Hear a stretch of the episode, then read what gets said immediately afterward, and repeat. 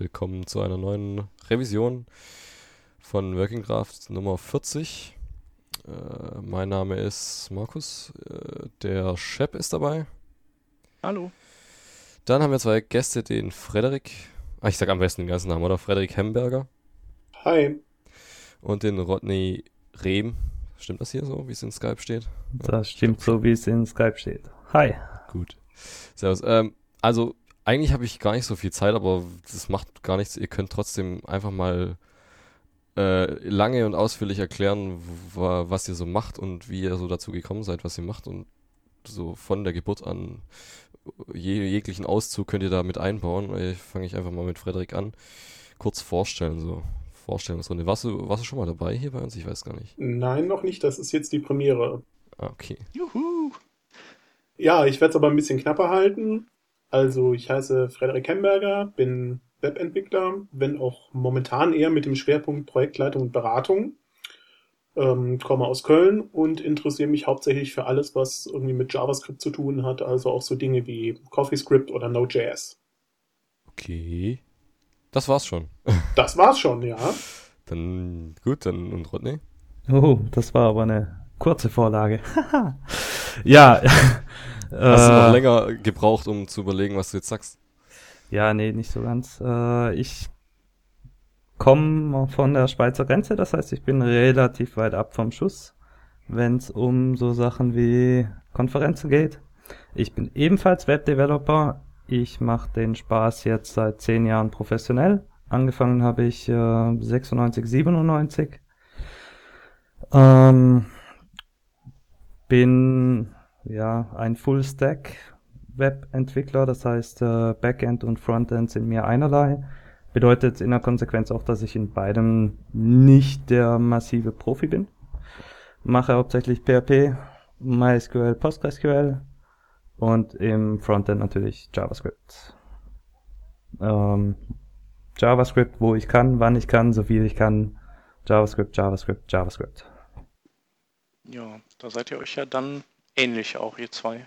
Und wir haben ja auch äh, euch beide lange äh, an euch graben müssen, dass wir euch endlich in die Sendung bekommen haben.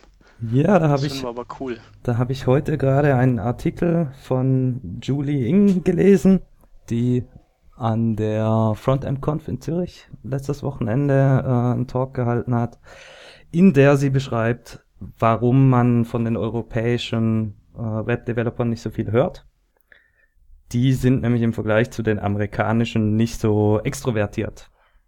Und jetzt gibt's ein Feedback. Ja, ich denke, ja, wird, wird wahrscheinlich stimmen, ja. Ähm, hatte der Khalil lächelt auch mal in einem Blogpost ähm, vermutet, als er mal so zusammenfasste, welche Podcasts er so gerne hört. Und äh, wir haben es reingeschafft, das war cool. Aber ansonsten äh, war die Liste eben voll von eher äh, englischsprachigen Dingern. Und, und er kam halt auch zu dem Schluss. Wird wohl was dran sein. Ja, ähm, zu der schönen Frontend-Conf kommen wir auf jeden Fall später noch. Ähm, die war ja sehr gut, wie ich gehört habe. Ähm, starten tun wir aber mit einem Thema, äh, mit dem sich unter anderem der Markus sehr viel mit befasst hat, ähm, und zwar CSS3 Flexbox als äh, Layout-Komponente. Ähm, und da ist jetzt, ähm, äh, ja, die, die Spec wurde nochmal frisch geändert. Ähm, und ähm, ja, da wurde einiges über den Haufen geworfen und ähm, Markus, du, was, was hast du da so zu berichten zu dem Thema? Ja, also ich habe halt, äh, also ich mache so für eigenes Zeug, was ich jetzt nur in einem Browser, also den ich halt benutze, benutze, also so äh, Werkzeuge irgendwie. Ähm, da benutze ich immer Flexbox, weil das einfach, also das kann man sich nicht vorstellen, was das für eine Erleichterung ist. Ähm, aber dann habe ich dann einfach auch mal gedacht, ja, klar, reden immer alle, das kann man dann irgendwann mal in ein paar Jahren benutzen und so. Und warum eigentlich nicht jetzt? Dann wollte ich es einfach mal für was Richtiges benutzen auch. Und habe das dann einfach mal im Firefox äh, ausprobiert. Und dann habe ich gemerkt, dass das komplett anders ist, äh, so im Firefox, äh, wie zu den WebKits. Mm, da, ich also ich weiß nicht, ob ich jetzt ein Beispiel, am besten nenne ich kein, am besten nenne ich kein Beispiel, weil das immer so. Aber Flexbox kannst du ja noch mal kurz erklären, wie das, was Ja. die, das äh, Funktionsprinzip ist von Flexbox. Ja, also das, das Prinzip ist eigentlich, dass man halt, anstatt sich Gedanken zu machen, ob man jetzt, äh, ob man irgendwie jetzt links eine Spalte hat und rechts eine Spalte und dann die mit Float irgendwie ausrechnet, dass man einfach die zwei Elemente so da liegen hat und dann kann man denen sagen, wie, also dann kann man denen später mit CSS dann völlig frei sagen, ob die, also erstmal äh, normale Breiten- und Höhenangaben kann man alles machen. Ähm, dann kann man aber auch einfach sagen, ob die jetzt vertikal angeordnet sein sollen oder horizontal. Und dann das, was es eben flexibel macht, das Ganze ist dann, dass man zumindest bis dato, wie es in, wie es in den Browsern implementiert ist, einfach so ein Attribut, äh, so, so eine Flex, also es soll jetzt flexibel sein, dieses Teil, ähm, diese, dieses Element und dann breitet sich es eben aus, so weit wie es Platz hat. Also wenn man irgendwie zwei Boxen in einer vertikalen Position oder in einer horizontalen positionieren will und die eine hat nimmt 30 Pixel weg und die andere soll dann einfach den Rest des Platzes nehmen und dann scheißegal wie breit das Browserfenster ist oder so, das hat einfach einfach äh, nimmt einfach den Also Rest so ein vom bisschen Platz. wie bei Tabellen.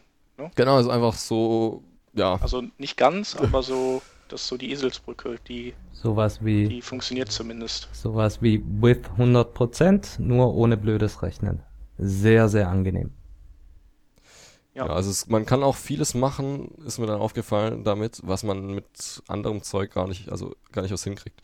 Irgendwelche, äh, also äh, Elemente, die 100% vom Browserfenster hoch sind, das ist ja sowieso immer irgendwie so ein bisschen so ein Hickhack, bis man das mal überhaupt hat. Und dann äh, da drin noch irgendwas äh, wieder positionieren, wo das eine eine feste Höhe, Hö Höhe hat und das andere so flexibel halt sein soll. Und das dann noch scrollen lassen irgendwie. Ich glaube, also das habe ich ewig nicht hinbekommen mit äh, mit konventionellen Methoden. Und deshalb, also deshalb ist es eigentlich schon mal ge sehr geil, dass es das so als, als zumindest als Idee gibt. Ähm, und man kann es eigentlich auch benutzen, aber halt nicht so, dass man es jetzt irgendwie auf alle Browser loslässt, weil die es alles noch komplett äh, inkonsistent benutzen. Und meiner Meinung nach macht der Firefox da einfach vieles falsch. Ich weiß nicht, vielleicht, eigentlich, eigentlich kommt das ja von XUL, äh, von diesem, Xul, was der Firefox, Xul, Xul, was ja. der Firefox für Diese Interface-Sprache, ne? Genau, genau, für so. Also was der halt an seinem User Interface hat, so Buttons, Bookmark-Leiste und sowas. Äh, das ist alles in dem äh, Xul da, Xul beschrieben, was eigentlich nur XML ist halt. Äh, und da kommen irgendwie die Konzepte her. Ähm, Wobei und- jetzt ja- die Änderung, wenn ich das richtig interpretiere, da ist es so, dass die äh, Original-Spec war im Prinzip fast äh, nur so von Xul geklaut. Und dann äh, haben, hat äh, dieser ähm, Tab Atkins hier, der das geschrieben hat, sich gedacht, ah, das ist irgendwie doch alles zu äh, unflexibel und ich, ähm, ich versuche die irgendwie mal weiterzuentwickeln. Und diese Weiterentwicklung, die, die haben sie halt jetzt eingestellt ähm, und die Spec wieder zurückgedreht auf wie sie vorher war. Zumindest ist das so, habe ich das jetzt hier raus interpretiert. Und vielleicht bedeutet das dann aber auch, dass der Firefox ähm, näher an am ja, jetzt neuen Original dran ist als vielleicht WebKit oder sowas. Denn äh, dieser Tab Atkins arbeitet halt für, für Google und auch am Chrome-Browser. Ja, man muss halt sagen, dass momentan auch bei der neuen Spec noch ziemlich viel mit Fragezeichen versehen ist. Ähm, die sind auch noch dabei, noch weiter aufzuräumen. Ähm, also bei vielen Punkten steht da dann noch diese Fragezeichen dran. Brauchen wir all diese Attribute überhaupt oder kann man das noch irgendwie zusammenfassen? Ähm, das heißt, da ist man auch noch nicht so final mit durch, wie man das gerne hätte. Und, also der äh, Hauptunterschied zu wie es jetzt funktioniert oder wie es jetzt in den Browsern funktioniert und wie es dann mal sein soll, also wie es in der Spec in der aktuellen steht, ist halt, ähm, dass man jetzt so ein, wie ich vorhin gesagt habe, so ein Attribut einfach einem Element zuweist, das soll jetzt flexibel sein. Ähm, und dann breitet sich halt das in der, in der, also die, der, das Width-Attribut äh, wird dann einfach flexibel. Also man kann dann nicht irgendwie die, den Border flexibel machen oder sowas. Und in der neuen Spec, da äh, gibt es jetzt eine Funktion, also Flex und dann mit so Klammern, wie, wie jetzt, wie jetzt eine JavaScript-Funktion wäre zum Beispiel. Ähm, Und die macht einfach alles, was man eben flexibel machen kann, also Border, Margin, Padding, Weit, Breite, Höhe und so weiter. Kann man alles auf das anwenden und dann wird das flex flexibel. Ähm, ja, und das ist so der Hauptunterschied. Und das ist eigentlich sinnvoll, aber halt nicht so, wie es jetzt implementiert ist. Das heißt, das ist jetzt quasi so, du kannst es eigentlich auf alle möglichen Attribute anwenden und musst nicht so, du musst nicht so viele Befehle dafür aufrufen, sondern du kannst einfach diese Funktionen überall da reinbauen, was alles flexibel reagieren soll. Genau. Oder was, ja. Ja. Mhm. Ja, du kannst halt jetzt Äh. auch erst zum ersten Mal überhaupt äh, auf mehrere Attribute wirklich diese Flexibilität anwenden, nicht nur bisher äh, auf Breite und Höhe. Mhm. Ja, und dann ändern sich noch so ein paar kleinere Sachen, wie sowas wie Flexpack und so Zeug. Das hat alles irgendwie noch ein bisschen komische Namen. Also Flex, wie was war das komische, was er auch genannt hat? Flex Order, genau. Flock, äh, Box Ordinal Group äh, hieß es mal. Und jetzt heißt's Flex Order, ne? äh, Flex Order, genau. Was, also was schon mal deutlich beschreibender ist irgendwie von mir. Also ich bin ja kein englischer Muttersprachler, aber mit Ordinal Group äh, kann ich jetzt irgendwie nichts anfangen, aber mit Order schon. die sind die Attribute und Flex Pack, kann, weiß ich jetzt auch nicht, weiß jetzt gerade gar nicht mehr, was das macht. Ich glaube, das verteilt das irgendwie so. Also Flex Pack Distribute wahrscheinlich ja sowas wie Justify. Ich bin da auch nicht mehr so drin, aber auf jeden Fall irgendwie so kleine Änderungen gibt es da noch. Ja, irgendwie Zusammenfassung ist halt, jetzt gibt es eine neue Spec und die macht ziemlich vieles anders. Ähm, aber benutzen kann man es deshalb jetzt immer noch nicht. Also jetzt Ja. eigentlich noch weniger, dann jetzt ist nochmal alles neu. Ja, interessant ist, dass es ja zumindest ähm, für die bestehenden Umsetzungen eigentlich schon fast überall grünes Licht gibt. Also wenn man auf caniuse.com guckt, ähm, ist das bis auf den Internet Explorer eigentlich schon überall als grün markiert. Und für den IE gibt es ein entsprechendes JavaScript-Fallback. Der 10er wird es ja auch dann implementieren. Ja, die haben sich da ähm, noch zurückgehalten, was vielleicht diesmal gar nicht so dumm war. ähm, ist natürlich jetzt doof für die Leute, die jetzt schon äh, als Early Adapter angefangen haben, sich mit dieser Flexbox auseinanderzusetzen und da vielleicht schon Sachen mit gebaut haben. Ähm, dass die natürlich jetzt mit der neuen Spec dann alles irgendwann mal umstellen müssen, wobei auch noch gar nicht klar ist, wann denn diese Umsetzung überhaupt erfolgt. Kann einer von euch was zu dem ebenfalls genannten Grid Layout sagen, das laut Can I Use noch kein Browser außer dem IE10 implementiert hat? Ich habe heute, nein, gestern versucht, äh, da ein paar Infos drüber zu bekommen, aber ich sehe überhaupt keinen Unterschied zum Flexbox. Äh, doch, doch, doch, doch, das ist schon, äh, funktioniert schon anders. Also du kannst sowas wie so ein virtuelles Grid über, über ein Containerelement legen. Ähm, also das so, so wie Multicol im Prinzip so ein bisschen funktioniert. Mhm. Und äh, dann kannst du darin liegenden Elementen sagen, an welchen äh, Schnittstellen von diesem virtuell drüber gelegten Raster die dann eingerastet sein sollen und oder ob die zum Beispiel ähm, eine Breite von zwei so Kacheln dann von diesem Raster haben sollen und nicht nur eins. Ähm, also es ist im Prinzip wie so ein Schachbrettmuster, das du auf ein Mutterelement legst und du kannst die Kindelemente alle da irgendwo einrasten.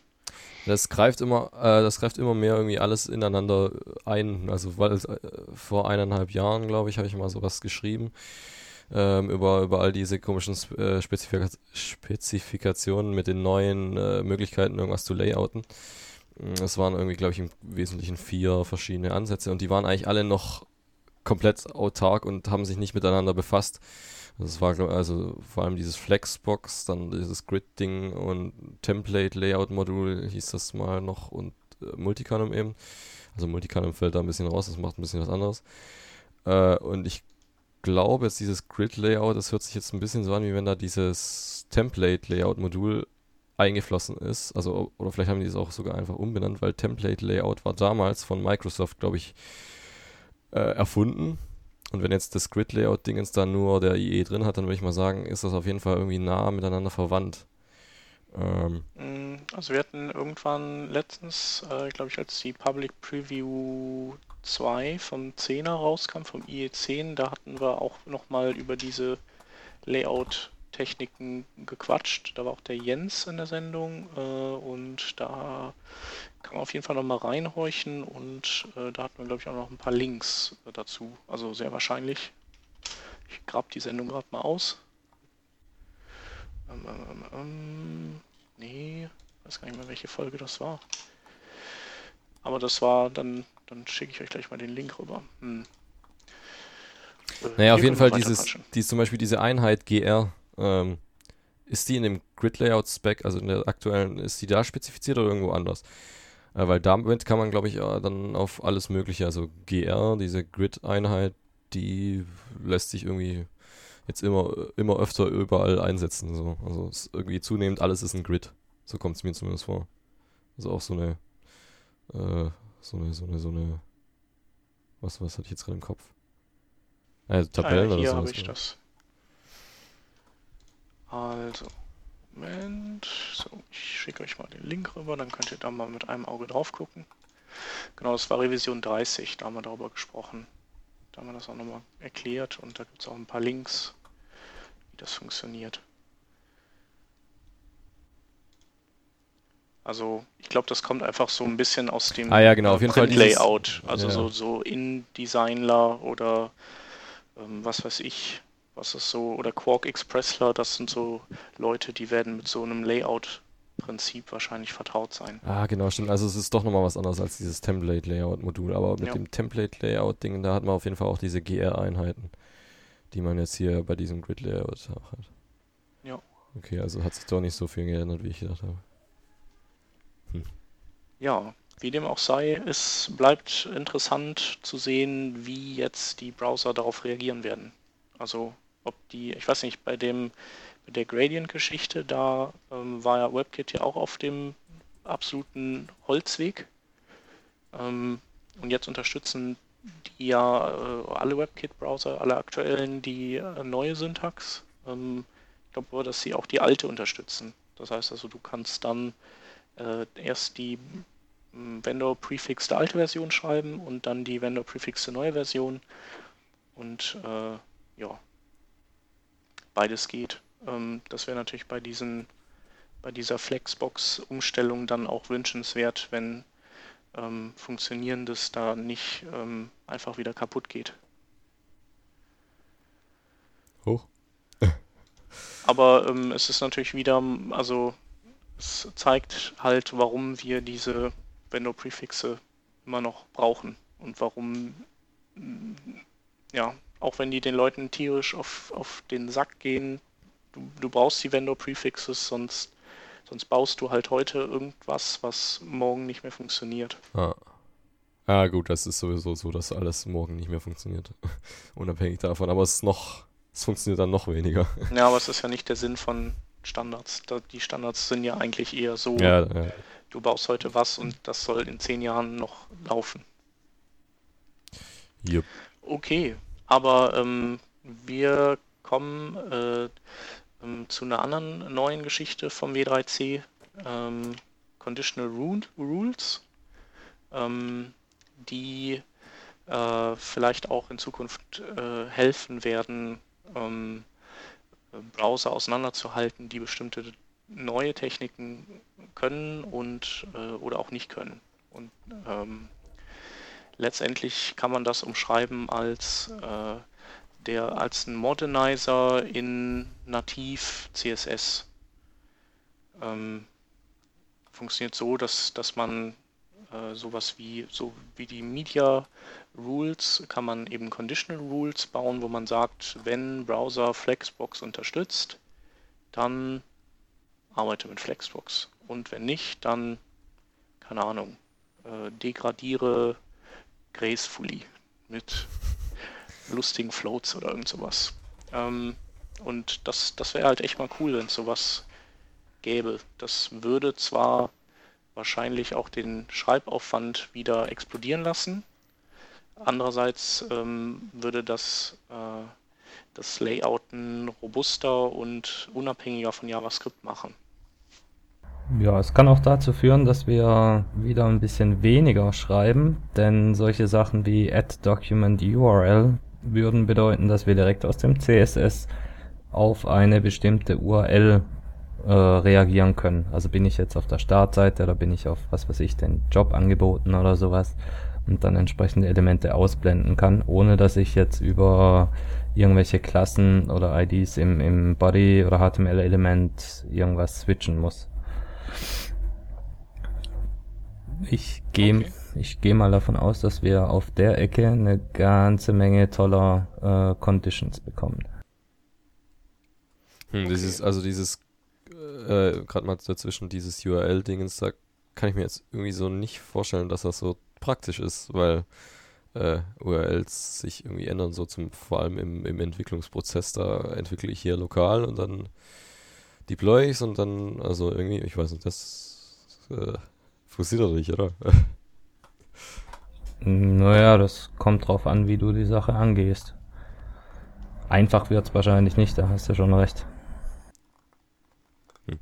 Aber man kann vielleicht ja auch, äh, hm. also sagen wir mal so, äh, mehr Möglichkeiten zu haben ist ja nie schlecht. Das, ob man die jetzt massiv immer überall einsetzen kann, das weiß ich jetzt auch nicht genau. Aber ähm, ja, warum nicht? Ja, mehr also, Möglichkeiten dann, sind gut, ja, das stimmt. Ich meine, das, das äh, macht dann natürlich dein, dein Markup ähm, oder befreit dein Markup noch mehr von irgendwelchen äh, Attributen, die du setzt, die, die eigentlich gar nichts mit, äh, ja, mit deiner Message zu tun haben, sondern einfach nur auf Styling zurückgehen oder irgendwie durch dein CMS ähm, erzeugt werden. Hm. Euch ist Alter, eine Sache bewusst. Message, aber du hast Style. Ja? ich lasse ja, dir mal den Vortritt. nee, nee, nee, ich habe nichts, ich habe sinnloses okay. Zeug gesagt. Euch ist eine Sache bewusst bei diesen Conditionals. Äh, bis das von den Browsern implementiert wird, sind auch so Sachen wie die Flexbox, vollständig, äh, Flexbox vollständig implementiert. Das heißt, äh, dieses Feature wird uns in fünf oder zehn Jahren was bringen, wenn die nächsten neuen Features dazukommen. Für die aktuellen ist das aber, also heute bringt es uns nichts. Punkt. Aber wir, da, da die Probleme ja immer ähnliche sind, also egal was dann da wieder Neues erfunden wird, denke ich, ähm, ist das schon praktisch. Richtig, also, es, ist, es ist schön, dass mal jemand auf den Trichter gekommen ist, dass äh, die Webentwicklung weitergeht und wir in fünf oder zehn Jahren nicht dieselben Fehler, die wir die letzten fünf oder zehn Jahre gemacht haben, wiederholen müssen. Ja. Das ist echt super. Ich glaube, der Peter wäre da dagegen, gegen dieses sowas. Sage ich ja. jetzt einfach mal, weil der hat ja schon mal, also Shep, du hast ja mal gemeint, du willst äh, Ding hier Browser-Sniffing quasi. Ja, ja, also, ja, ich hätte das gerne noch mit, also ich hätte diese, äh, diese, was war das, diese Support-Regeln, also sowas hätte ich halt gerne noch mit, äh, ja, Browser, Engines und also im Prinzip Browser, User Agent, Sniffing hätte ich gerne, in CSS aber drin. Genau, also da war der Peter dagegen, weil er gemeint hat, ja, dann äh, kommen wir da nie raus aus diesem, äh, dass wir für allen, für jeden, für je, oh Gott, für jeden Browser irgendwie eigenes Zeugs basteln und auf alle Rücksicht nehmen und eigentlich sollen doch die Browserhersteller sich mal einigen und das gescheit ja, machen. Ja, aber das, das tun sie halt nur in 90% der Fälle und in 10% der Fälle tun sie das nicht und dann, ja, das kannst du dann auch, ist halt manchmal schwer zu vermitteln. Oder du hast halt einfach, du hast einfach keinen Bock darauf. Du willst es einfach irgendwie so haben aus irgendeinem Grund. Und ähm, ja, dann fände ich das schon sehr praktisch. Aber die Erde dreht sich wahrscheinlich auch weiter ohne. ja, also das ist jetzt irgendwie, was ist das, ein Working Draft? Oder was ist das für ein, ich muss nicht, ich habe das jetzt gerade gar nicht vor mir. Äh, weiß ich auch nicht. Äh, das W3C. ist ein Working Draft 1, also ganz frisch. Ah, okay. Aber also nicht so ganz frisch, weil wir hatten es äh, schon, wir hatten es schon mal ähm, verlinkt gehabt, äh, weil uns ein Hörer darauf irgendwie gestoßen hatte. Ja. So. Ja, ähm, was anderes Neues, was angedacht wird, ähm, ist äh, binärer äh, Datensupport für WebSocket. Ähm, also, ja, dass man irgendwelche, ja, dass man Binärdaten hin und her schieben kann, auch mit WebSockets. Ähm, nativ und nicht irgendwie äh, Base64 kodiert oder sowas. Ähm, ich fand das ganz gut, weil äh, ich kam direkt auf die Idee, ach cool, da kann man wahrscheinlich äh, in so ein äh, Asset äh, Preloader oder Lazy Loader bauen damit, wo, wo man so diverse Dateien einer Seite dann über diesen WebSocket dann in den Browser nachschiebt, äh, nachlädt und die Seite lädt vielleicht einfach schneller, als wenn man äh, so einzelne Requests abfeuert oder vielleicht auch so ähm, ja, Base64 Bildpakete zurückbekommt, weil WebSocket ja so eine Art progressive Datenübertragung ist, wo man immer schon mal weitermachen kann, wenn man Teile davon bekommt. Ähm, der Frederik hatte aber auch noch äh, eine andere Idee, was man damit Cooles machen kann. Ja, also ich meine, es eignet sich natürlich auch ideal für Audio- oder Videoübertragung. Man muss halt jetzt mal gucken, wie performant das Ganze ist. Aber eigentlich wäre das halt eine gute Möglichkeit, vielleicht irgendwann mal sowas wie Skype oder ähnliches direkt im Browser laufen zu lassen. Mhm. Genau, der äh, Rodney, du meintest das ja auch, ne, mit Webcam und so.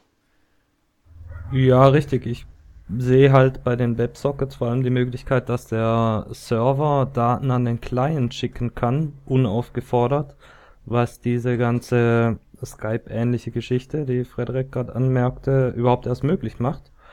Äh, ich muss nicht mehr irgendwas anfragen, sondern ich bekomme Updates. Stell dir die Webcams vor zehn Jahren vor.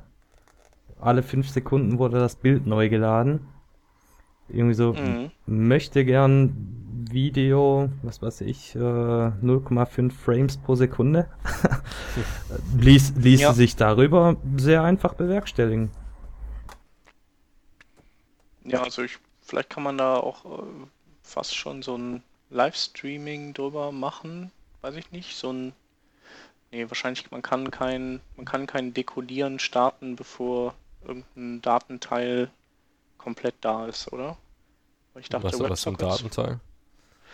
Ja, weiß ich nicht. Wenn du, wenn du eine eine Stunde Video hast, ähm, aber wenn es so ein Livestream ist, dann, dann schickst du den ja jetzt los und dann poltern, dann purzeln da schon mal so die Daten beim Client über WebSockets raus. Und ähm, äh, das müsste eigentlich gehen. Also du kannst halt auch schon, schon so Sachen machen, dass du über einen Server Audiodateien äh, hinschickst an den Client und äh, zum Beispiel ein Audio-Element mit belieferst. Und sobald halt genug Daten im Puffer sind, das auch schon losrennt und die Ausgabe startet. Okay, cool. Also das denke ich wird jetzt auch interessant sein mit den ähm, typisierten Arrays, die jetzt hinzugekommen sind in einigen Browsern, so dass man da halt auch wirklich im Client vernünftig mit Binärdaten arbeiten kann. Mhm. Ja, auf jeden Fall äh, sinnvolle Erweiterung von WebSockets. Ähm, wahrscheinlich diese, den, der Binary Support, den werden die ja jetzt wahrscheinlich reihum in alles reinschmeißen, was bisher noch kein Binary Support hatte. Äh, mal so eine Frage zwischen rein, was ist denn das ungefähr dann für eine Ersparnis an Daten, die man da hat, wenn man das als Binärzeugs übermittelt und nicht als Base, Base 64 irgendwas trara kodiert? Mm, ja, also so 25 Prozent ist das, ja. Ah, okay. Wobei, äh, je nachdem, wie du, also wenn du es dann, wenn du es äh, komprimiert senden kannst, dann bleibt nur noch ein Overhead von vielleicht so 10 Prozent. Ähm, trotzdem, warum soll man irgendwelche Umwege gehen, irgendwas transkodieren und dekodieren, wenn man es irgendwie direkt so schicken kann, wie es ist? Ja. Man spart sich auf jeden Fall die Latenz, die dadurch entsteht. Ja. Ja, und CPUs äh, langsamer Laptops freuen sich darüber natürlich auch. Wir, Richtig. Wir dürfen nicht vergessen, ah. nicht jeder hat das State of the Art äh, MacBook Pro oder Lenovo dastehen. Ja. Wahrscheinlich arbeitet Flash auch mit Base 64 Kodierung. Deswegen dreht da der Lüfter immer hoch. ja, jetzt kommt Nee, alles die machen, raus. die machen da äh, Bitcoin-Mining noch. Lassen die Ja. Ganze- Ah, clever, clever. ähm, ja, ähm, mit Hilfe dieser Binärgeschichten kann man ähm, kann man in Zukunft auch Dinge tun, äh, wie eben äh, Bildformate an den Browser schicken, die er nicht kennt und sie dann da äh, per JavaScript einfach in eine Canvas dekodieren. Ähm, so ein ähnliches Thema hatten wir schon mal bei diesem MP3-Decoder.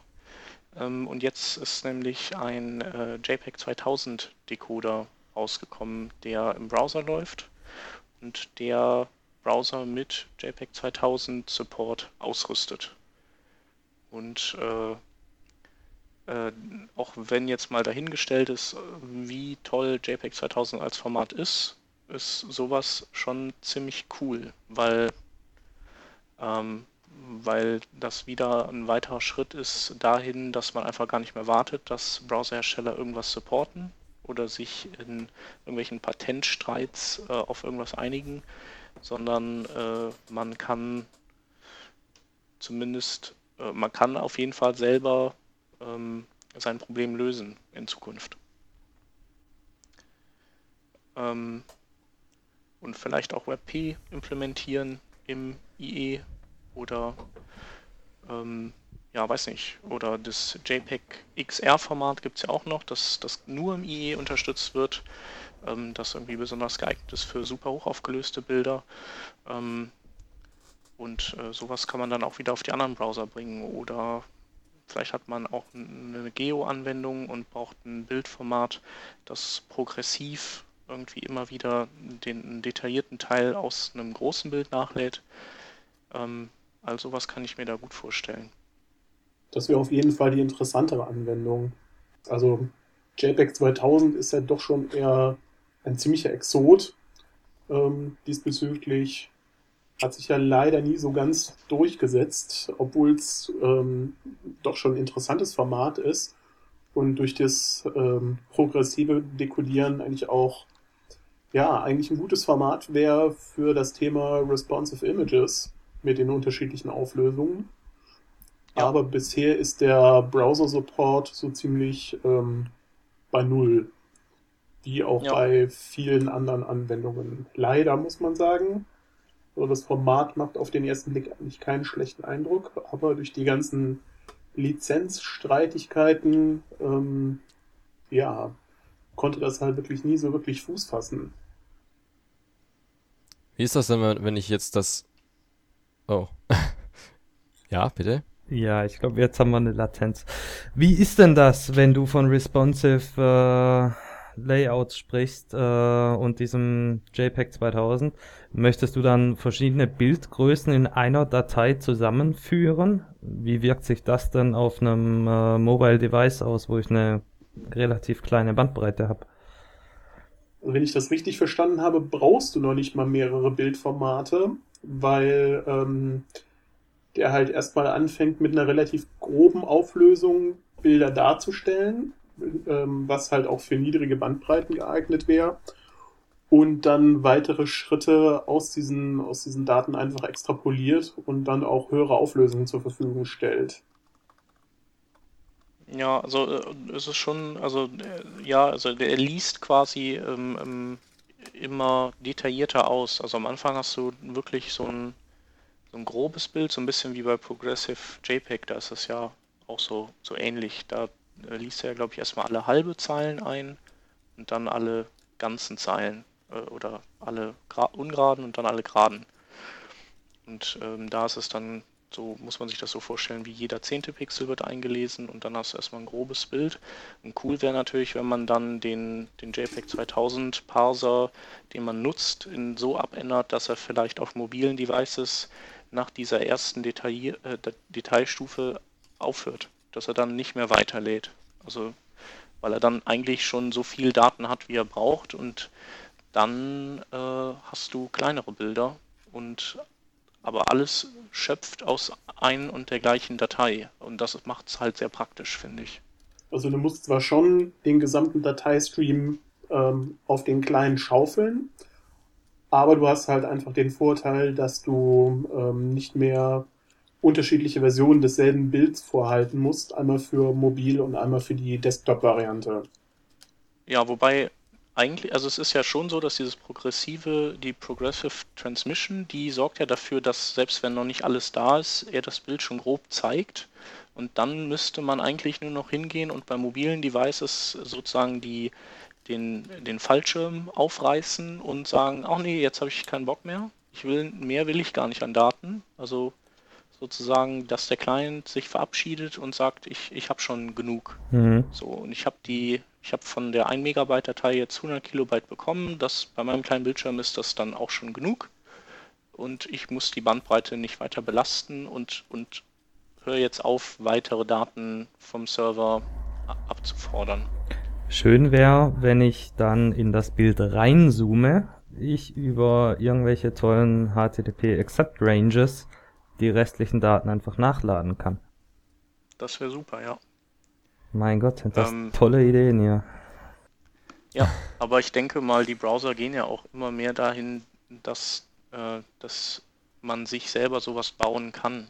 Also, ähm, weil die ja alle Schnittstellen dafür zur Verfügung stellen. Und ähm, das früher oder später wird es bestimmt sowas geben, denke ich. Aber es wäre cool. Ja, mit dem Binary Support jetzt. Mhm. Und die Accept Ranges sind relativ einfach implementiert. Ähm, was, was, ist das denn genau? Ich habe davon. Die Accept Ranges sind im Prinzip einfach ein, ein Request Header, der sagt, äh, gib mir äh, Daten ab dem Offset, also ab Byte 512 bis ah. Byte 3000 irgendwas, ähm, so dass ich ja im Prinzip von einer Datei nur Teile laden kann. Das ist äh, relativ einfach selbst implementiert in, in was weiß ich. Ich habe es äh, vor einem halben Jahr in PHP gemacht. Das ist auch relativ schnell falsch implementiert. Äh, wer das mitverfolgt hat, der Apache hat kürzlich da eine ganz massive Lücke gehabt, in der man äh, den kompletten Apachen lahmlegen konnte mit ein paar wenigen Requests den, äh, den DOS alleine machen. Mal gucken, ob ich da noch was zu finde.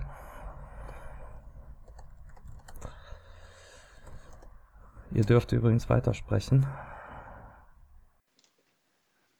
Ja, ähm, ich kann ja mal noch äh, ein kleines Addendum dazu packen. Und zwar ähm, äh, ist es ja so, dass äh, Apple eine eigene Form von äh, Video-Streaming ähm, Spezifikation hat.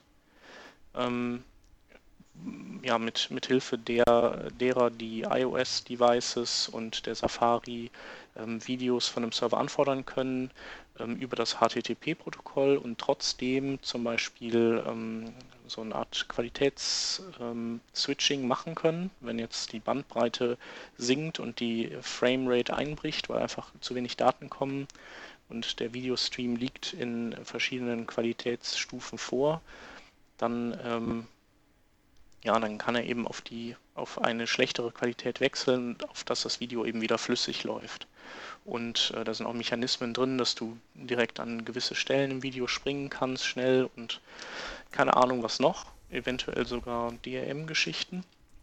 Ähm, und äh, man überlegt eben jetzt äh, die Media Source äh, ähm, API zu entwickeln, die entsprechend äh, ähm, die, die entsprechendes auch in allen anderen Browsern möglich macht, ähm, ohne aber bestimmte Vorgaben zu machen. Das heißt, das ganze Ding ist ähm, sehr low-level-mäßig, also es werden alle Tools ausgeliefert, die man braucht, um sich aber dann selber ein entsprechendes Protokoll oder System zu implementieren in JavaScript im Client, äh, natürlich mit äh, Hilfe des Browsers, äh, des Servers dann auf der anderen Seite das ist ja auch im Endeffekt das, was man will, wenn man sich die responsive Images betrachtet. Weil eigentlich will ich ja nicht ähm, ein Bild angepasst haben, unbedingt auf die Größe meines Displays, sondern ja eigentlich auch auf die Kapazität. Also was nützt es mir, wenn ich mit meinem ähm, iPad mit einer guten Auflösung unterwegs bin, aber gerade einen sehr schlechten Netzempfang habe? Ja. Irgendjemand staubsaugt gerade.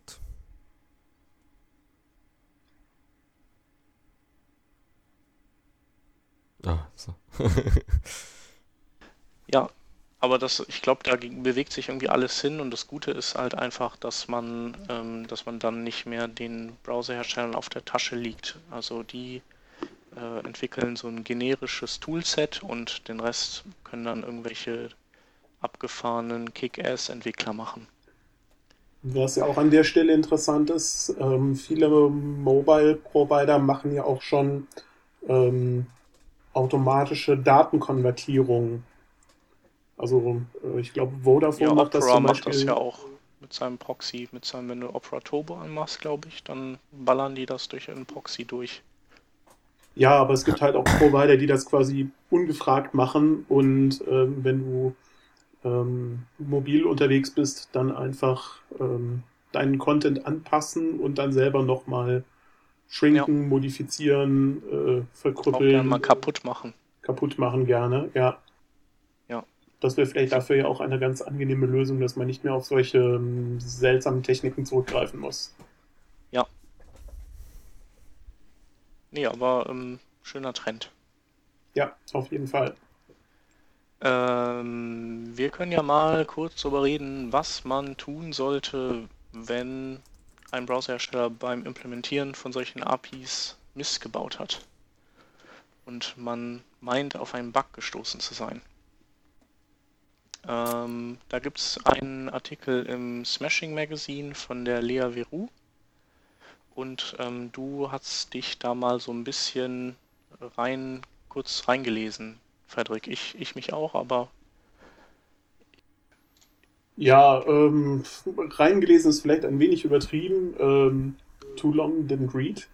Ähm, man kann es aber auf jeden Fall so zusammenfassen.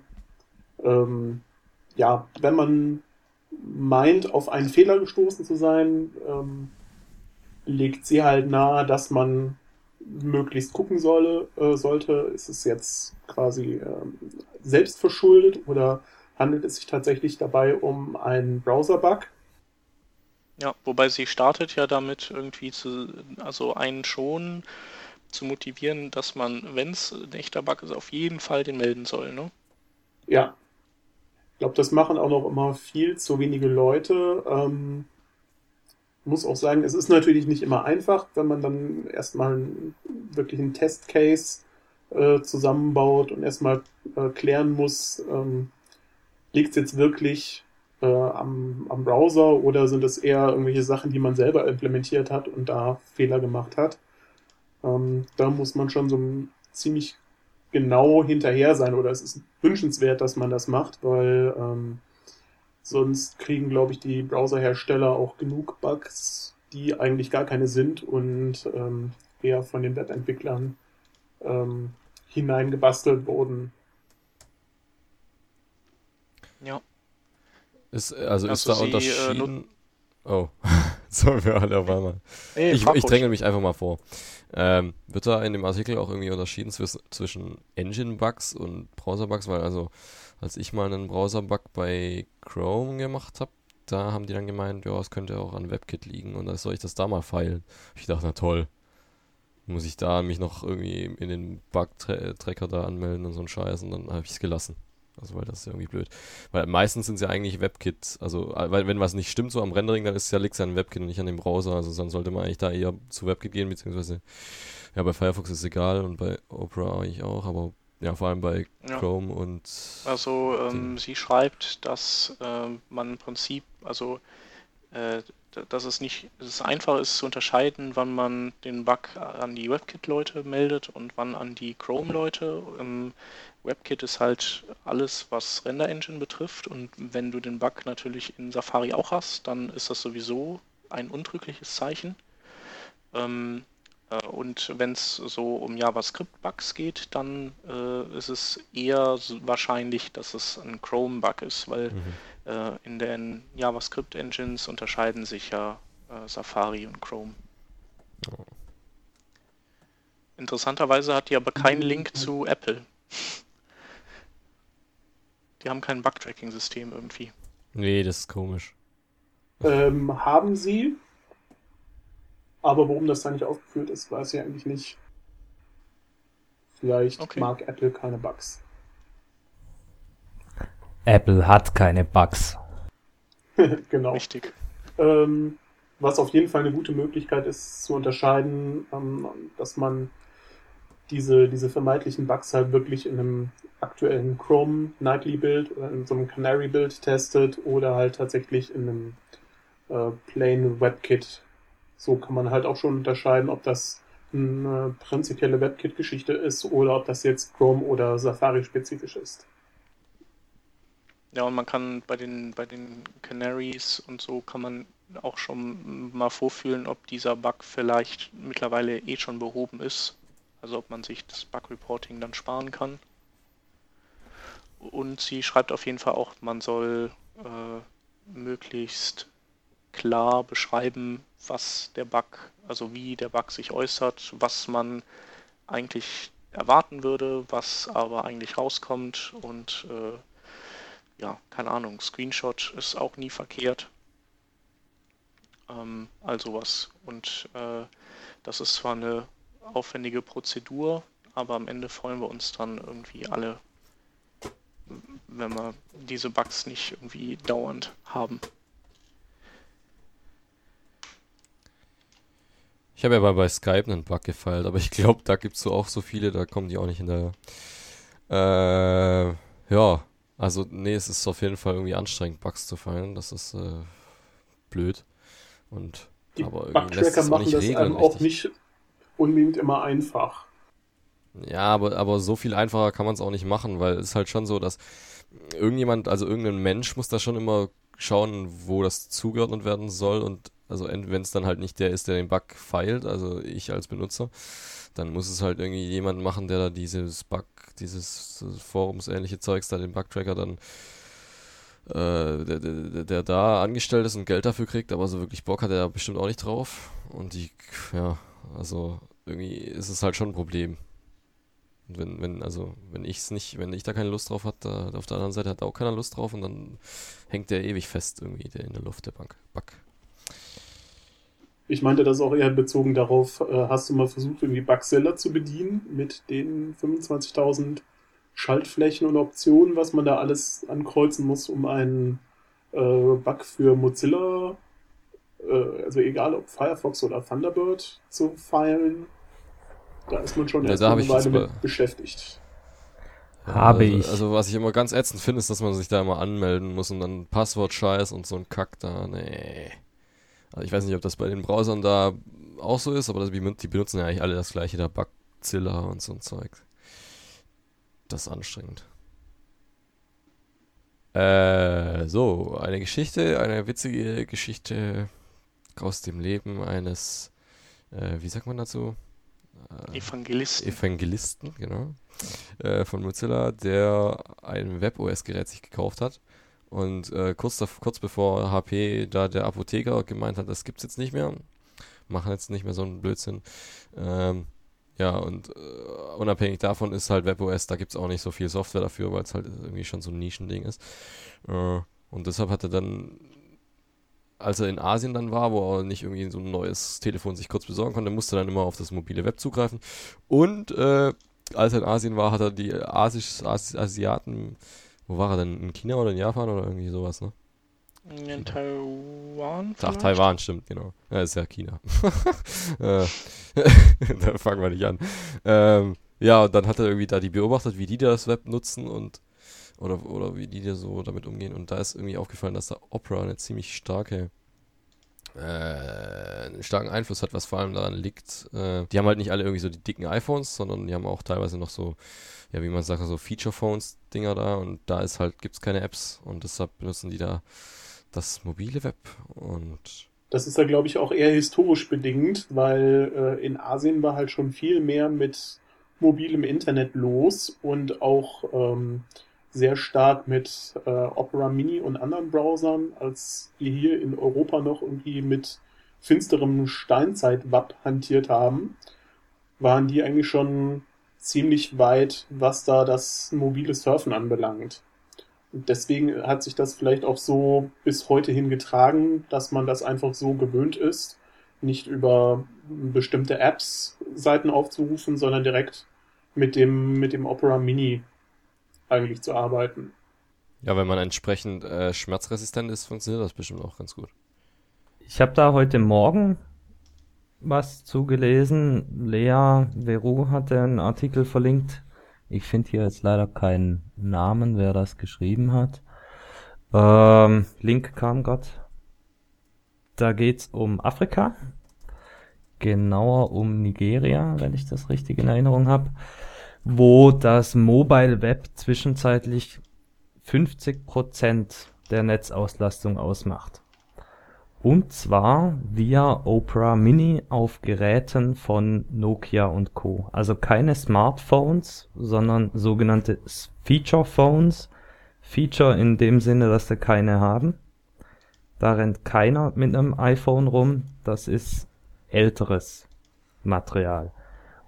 Und diese afrikanischen Länder, die haben das, das Problem, dass sich die Leute entweder einen Computer oder ein Telefon leisten können. Und entscheiden sich dann natürlich fürs Telefon, weil, ja, kann man auch mit telefonieren und surfen dann über besagtes Telefon. Mit Opera Mini. Das können wir uns in Europa hier so gar nicht vorstellen. Das ist ein Riesenmarkt da unten. Ja, also Opera Mini ist ja, glaube ich, äh, gibt es ja irgendwie mehrere mobile Operas. Äh, Opera Mobile heißt ja, ne? Aber Opera Mini ist ja das, was irgendwie über die noch über die Server da in Skandinavien geschickt wird und da dann quasi vorgerendert wird und dann erst auf das Gerät kommt, glaube ich, oder? Ist das? Ja, richtig, ja. genau das. Also das ist für die richtig kleinen und auch äh, äh, von der Bandbreite her, glaube ich, wahrscheinlich, oder? Äh, macht das auch noch was aus? Obwohl, ja, eigentlich nicht. Doch, doch, durchaus. Ja. Echt? Okay. Also dann schon auf, auf solche Dinger da abgezielt. Also so ein, so ein iPhone, das kann das mal schon mal selber runterrechnen, sowas, aber ich weiß nicht, irgendwie so ein Nokia-Ding hat nicht so einen schnellen Prozessor, das, das kann. Der Punkt an der Sache ist halt, äh, in Afrika nutzen sie dieses Feature Phone als Hauptgerät, um online zu kommen. Und bei uns die ganzen äh, Touch-Phones, die wir haben, äh, sind eigentlich Sekundärgeräte, Zweitgeräte. Das benutzen wir auf der Straße. Aber jeder von uns hat zu Hause einen dicken Rechner, mit dem wir ganz gewöhnlich ins Netz kommen. Ja. Gut, wobei man da natürlich auch sagen muss, dass ähm, in Afrika an vielen Landstrichen halt überhaupt kein Festnetz vorhanden ist, so dass man da eigentlich auch weniger auf die Idee kommt, einen äh, gewöhnlichen Computer zu nehmen, um damit irgendwie online zu gehen. Und ähm, ja, es gibt aber sehr viele oder sehr große Abdeckungen, zumindest in den Ballungsräumen, ähm, was den mobilen Empfang betrifft. Und äh, hier in, in, im Westen müssen wir immer unsere Apps haben, unsere Amazon-App, unsere eBay-App, unsere keine ja. Ahnung was App. Und witzigerweise sind ja auch viele Apps einfach nur Webseiten, die dann mit einem Phone Gap oder ähnlichem ähm, zu einer App gepackt werden, aber eigentlich auch nur im Hintergrund ein, ein Webview aufmachen, der dann äh, entsprechend die optimierte Seite lädt. Ähm, da gab es ja, glaube ich, mal, ich weiß nicht, hast du das gelesen oder sprichst du darauf an, hat mal irgendjemand die Top 20 Apps im App Store, also iPhone, äh, so analysiert und davon sind, glaube ich, 50% mit, ja, mit solchen Webviews äh, geschrieben, also eigentlich mit HTML und JavaScript ähm, und oder wahrscheinlich waren es, glaube ich, sogar mehr als 50%. Also sowas, äh, selbst sowas wie Facebook oder sowas, ähm, ist, glaube ich, auch mit, also ist nur so ein Rapper. Die App. Ja, also insofern schon interessant. Ähm, warum braucht der Mensch in Europa und in den USA für jede einzelne Webseite eine separate App. Also normalerweise ist man das ja gewohnt aus dem, aus dem Browser von zu Hause, dass man Webseiten ganz normal über den Browser aufruft. Aber warum unterscheidet sich das Mobilverhalten so dermaßen? Äh, Habe ich heute auch erst einen Artikel zu gelesen. Die Theorie hier ist am Rechner in unseren Firefoxen und Chromes und hast du nicht gesehen, äh, können wir damit leben, dass jede Webseite vom UI, vom Feeling her äh, unterschiedlich ist. Wir erwarten das. Äh, das bezieht sich nicht auf den Browser selbst. Wenn ich einen Firefox auf dem Mac aufmache, dann erwarte ich schon, dass der das Look and Feel wie andere Programme auf dem Mac hat. Analog dazu auf dem Windows. Und auf, ähm, auf unseren Smartphones geht das eben weiter. Wir wollen auf unserem äh, Startbildschirm irgendwo draufklicken, kriegen da unsere App, kriegen unser tolles äh, Swipe und wie die ganzen Features heißen, die wir auf den äh, Web-Apps oder in den Web-Apps so noch nicht wirklich gut einsetzen können. Das funktioniert wohl allmählich besser, aber Web-Apps können dieses native Handling nicht so schön nachbilden, wie man das gerne hätte. Ein großes Problem diesbezüglich ist einfach auch noch die mangelnde ähm, Hardwarebeschleunigung auf Android für viele CSS-Effekte und ähm, Scrolling zum Beispiel. Aber ich kann mir nicht vorstellen, dass das wirklich alles ist. Also ich meine, wenn man sich so ein, so ein Jackrail Mobile ansieht, ähm, das hat ja auch schon ähm, vom Look and Feel her ziemlich viel von einer nativen App und bietet halt auch diese ganzen Transitions an. Er ist aber schon langsamer und man merkt, dass es ein Fremdkörper ist. Also zumindest äh, als, als jemand, der so sein, sein Smartphone öfter benutzt. Ich weiß nicht, jetzt jemand, der das seit zwei Tagen hat oder so, der wird das nicht merken, aber irgendwann mal merkt man es schon, dass es irgendwie nicht so ganz passt und deshalb weiß ich, also deshalb bin ich da eigentlich auch nicht so dafür, dass man da so äh, für, für Web-Apps das alles nachbaut. Also bei, vor allem bei jQuery Mobile ist es ja auf die Spitze getrieben, da wird ja jeder, äh, jedes kleinste Element da komplett von der iPhone UI in CSS nachgebaut und mit JavaScript äh, äh, animiert und alles. Äh, und das ist eigentlich eher uncool, weil es fühlt sich dann immer trotzdem noch anders an als alternative Sache. Also ich denke, an den Web-Apps wird sich auch noch einiges ändern müssen, ähm, um halt mehr so ein, so ein nativeres Feeling hinzubekommen. Also wenn ich da zum Beispiel an, auch an so Sachen wie Notifications denke, ähm, ja, ich denke, da gibt's noch im Webbereich noch einiges zu tun, was man halt von den nativen Apps mittlerweile gewöhnt ist. Ja, diese, diese Web-App versus äh, App-Nap, Double-Dip-App äh, Diskussion, die kann man irgendwie, da kann man ewig drüber reden. Ähm, aber weiß nicht, also wollt ihr da noch mehr? Ich, ich denke mittlerweile einfach mal, kann es mal so abwarten und gucken, was passiert. Äh, ja. Also ich denke, man sieht auf jeden Fall momentan sehr viel Bewegung in dem Thema und das ist alles sehr spannend zu verfolgen und ähm, ja, mal sehen, wie das, ich sag mal, in sechs Monaten oder einem Jahr aussieht, was sich bis dahin geändert haben wird. Ja.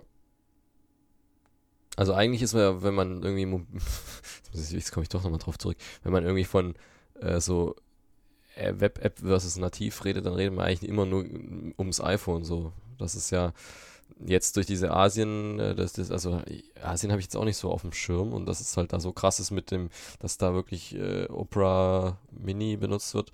Ähm, ja, eigentlich denkt man immer so ans iPhone und da ist es dann natürlich dann irgendwie, da erübrigt sich dann die Diskussion, ob man da jetzt eine Web-App draus macht, wenn man sowieso nur das iPhone ansprechen will, dann macht man halt das nativ, weil ja, aber wenn man halt da einen größeren Markt bedienen will, also ich weiß nicht, uns betrifft das jetzt wahrscheinlich jetzt nicht so, ich also will jetzt da keinem was unterstellen, äh, aber so asiatischer Markt ist jetzt nicht so, was ich bediene mit dem, was ich mache.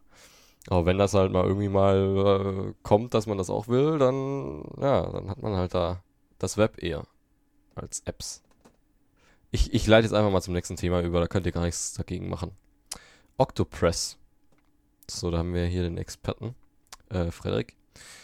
Ähm, das macht irgendwas mit Jekyll. Und ich habe, du hast es vorhin schon erklärt, ich habe es mir aber nicht gemerkt, deshalb kannst du es jetzt gerade wieder machen, weil jetzt nehmen wir sowieso das auf und dann passt das ja ganz praktisch, dass ich es mir schon nicht merken konnte. Ja, also Octopress ist ein Framework zum Generieren von statischen Seiten. Das Ganze ist in Ruby geschrieben und setzt auf Jekyll auf. Jekyll ist die Engine, die ähm, GitHub auch für die ganzen GitHub-Pages verwendet, also sowohl für die Wiki-Seiten in den Repositories als auch die einzelnen ähm, GitHub-Pages selber, die man als separaten Branch zum Projekt anlegen kann. Und ähm, Octopress erweitert das Ganze halt noch um zusätzliche Funktionen, ähm, die man auch von anderer Blog-Software kennt, wie ähm, RSS-Feed, äh, GitHub oder Twitter-Widgets und noch ein paar andere Plugins.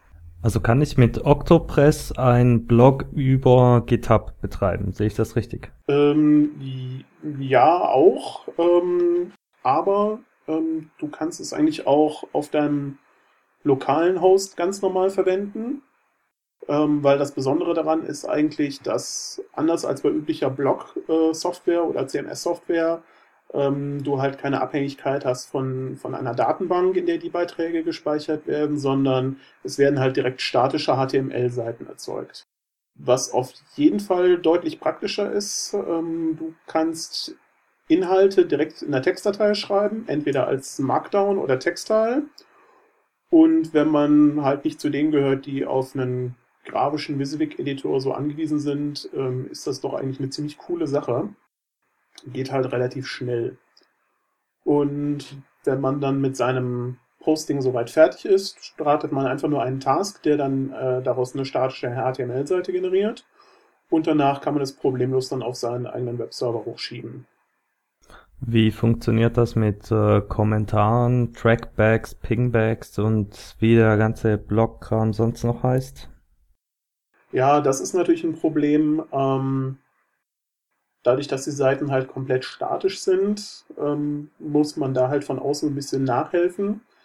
Normalerweise wird das so gemacht, dass äh, dynamische Seiteninhalte wie Kommentare zum Beispiel dann über Discuss eingebunden werden oder auch Widgets wie jetzt ähm, Twitter oder Delicious werden über JavaScript eingebunden. Auf der anderen Seite hat es natürlich echt den Vorteil, ähm, die Seiten sind komplett statisch. Ich bin also relativ flexibel, auch was das Hosting anbelangt. Ich muss jetzt nicht gucken, ist jetzt PHP XY installiert oder eine bestimmte Datenbank. Und ich kann das halt fast überall hosten und muss mir auch nicht so Gedanken machen über Systemupdates oder Sicherheitslücken.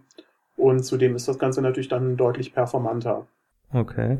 Bietet mir dieses Octopress diese Widgets für Discuss und Twitter und Co. direkt an oder muss ich mich da nochmal auf den Kopf stellen für?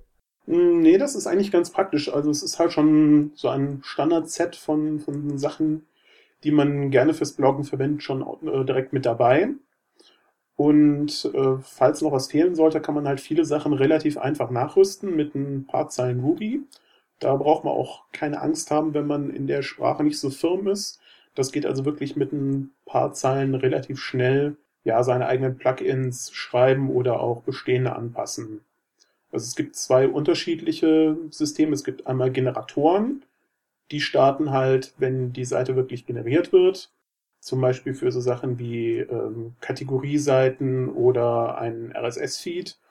Und es gibt Filter, mit denen man die Post-Inhalte selber modifizieren kann. Zum Beispiel automatisches Syntax-Highlighting ist schon mit drin, ähm, optische Hervorhebung von Zitaten oder so Pull-Quotes. Die kann ich halt relativ einfach in meinen Markdown-Text einfügen und diese Plugins rennen dann beim Verarbeiten der Seiten einfach drüber und schreiben mir schon das passende HTML dazu. Okay, dann ähm, haben wir ja das Thema Octopress äh, mal ein bisschen beleuchtet. Und ähm, das ist aber auch nicht das einzige Thema, was wir im Gepäck haben heute, ähm, das, in dem ihr euch besonders gut auskennt. Das andere ist ähm, Smarty. Und da kennt sich der Rodney besonders gut aus, denn du hast dran mitentwickelt. Ja, seit, seit letzter Weihnacht. Aha. So Smarty 3.1, die Version, die jetzt nächste Woche veröffentlicht wird, sobald Monte und Uwe wieder aus dem Urlaub zurück sind. Da habe ich ganz massiv mitgearbeitet. Alles, was davor war, hm, war vor meiner Zeit. Ja, also ich hatte, also Smarty kenne ich ja irgendwie von früher. Das gibt es ja irgendwie schon, also gefühlt, seit es PHP gibt, gibt es auch Smarty. Und äh, aber irgendwie habe ich lange nichts mehr darüber gehört. Und äh, das fand ich irgendwie ganz ähm, interessant, dass da aktiv immer noch entwickelt wird dran. Also Smarty gibt es seit 2001. Das hat mhm. dieses Jahr zehnjähriges Jubiläum gehabt. Habe ich allerdings auch nicht mitbekommen. Ähm, ja, das Projekt ist auch eingeschlafen gewesen. Die 2.6 Version, lass mich gucken, da gab es das letzte Bugfix Release 2009. Ist ja schon eine Ecke her. Da kamen aber keine neuen Funktionen mehr dazu. Äh, das, das trödelte so vor sich her, bis Uwe, der Kollege aus Hamburg, dann auf die Idee kommt, kam, ja, nö, lass uns mal was mit einem Compiler ausprobieren. Also er wollte eigentlich so eine Lexa-Parser-Geschichte austesten, hat Smarty als äh, Basis genommen, um damit zu experimentieren. Und ehe er sich versah, war Smarty 3.0 daraus geboren. Okay, aber wie muss ich, muss man sich das dann vorstellen mit dem äh, Compiler? Ähm, also bisher ist es doch so eine Template-Sprache, wo du, äh, du hast so eine eigene ähm, Logik-Syntax oder Ablaufsyntax und dann hast du Variablen, die befüllst du irgendwie von außen mit PHP und ähm, da kann ich mir irgendwie ein weder einen Compiler noch einen Lexer oder einen Parser so richtig vorstellen in diesem Zusammenspiel. Ja, das brauchst du alles. Und zwar egal in, in welcher Sprache du deine Template Engine äh, implementierst. Wir haben ja in, in der JavaScript-Ecke äh, hier mit äh, jQuery Template und so weiter ganz ähnliche Entwicklungen vor uns. Du nimmst äh, diesen, dieses Stück Text, identifizierst die äh, Platzhalter, also zum Beispiel so eine hier print mir eine Variable oder hier durchlauf mir ein Array und entweder du interpretierst das, was sehr langsam ist, oder du übersetzt diese Stücke einfach in die native Sprache, in unserem Fall PHP. Und dann hast du das Template kompiliert. Denn aus diesem Stück Text ist ein ausführbares Skript geworden. Und äh, die Lexa Parser Geschichte, das ist äh, einfach ja eine Ecke äh, moderner, eine Ecke flexibler. Früher hat man das alles mit äh, Regular Expressions versucht zu erschlagen und da natürlich extreme Probleme bei gehabt. Die Lexa-Parser-Geschichte funktioniert ungefähr so, dass du eine Grammatik definierst. Ich weiß nicht, hat einer von euch im Studium da mal was mit zu tun gehabt? Ähm, nee, ich hatte mit keinem ähm, Studium zu tun. okay. ja, die Grammatik äh, gibt im Prinzip ja, vor, welche. Ja, ja, mehr als im Grundstudium Studium habe ich das auch nicht gehabt. Keine Sorge. So lustig war das Thema auch wieder nicht. ähm, in dieser Grammatik steht im Prinzip nur äh, stehen, stehen Formatinformationen, also nach einem A kommt ein B, äh, dann kann ein C oder ein D kommen und so weiter und so fort.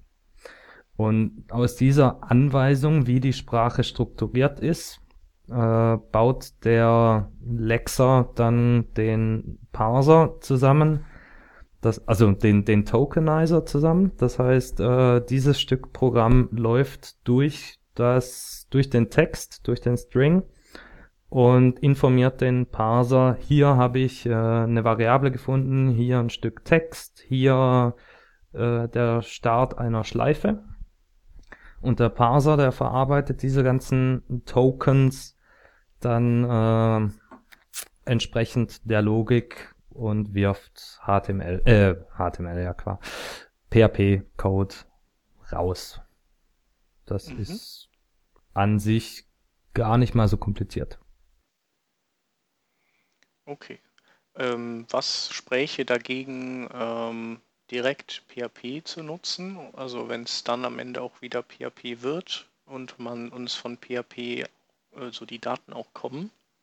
Das war sowieso immer so ein bisschen diese, die, die äh, Masterfrage, die ich mir bei Smarty gestellt habe, vor allem wenn es immer komplizierter wurde, dann äh, musste man irgendwie immer mehr so eine eigene Logik äh, erlernen von Smarty, die, die eigentlich, die, die man in PHP schon längst kannte.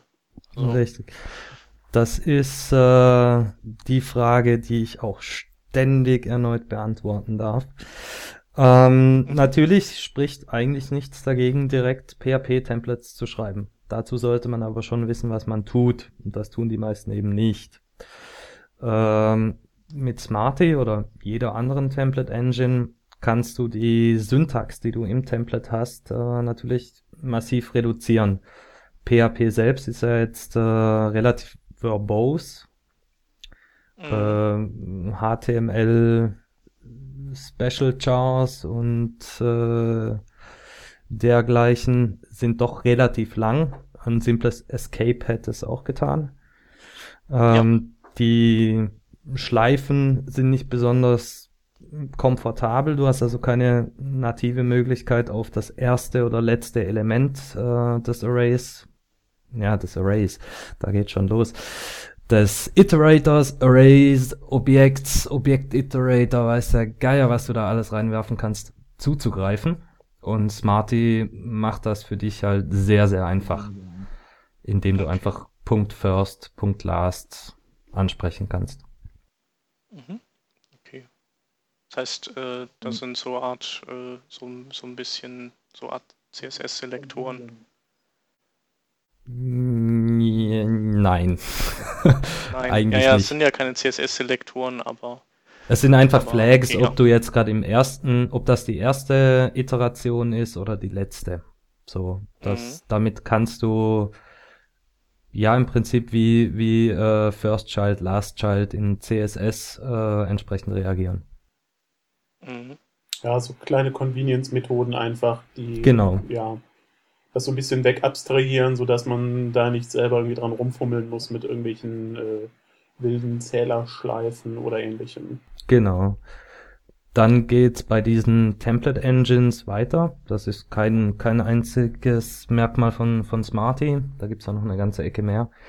Die machen dann äh, lustige Sachen wie Sandboxing, dass du ähm, Prinzip vorgeben kannst, welches Template mit welchen Methoden arbeiten darf, mit welchen Daten arbeiten darf so dass du unterm Strich auch die Möglichkeit hast, live in deiner Webanwendung Template-Syntax eingeben zu lassen, ohne dass du das Risiko eingehst, dass jemand an Funktionsteile deiner Applikation kommt, an die er nicht soll.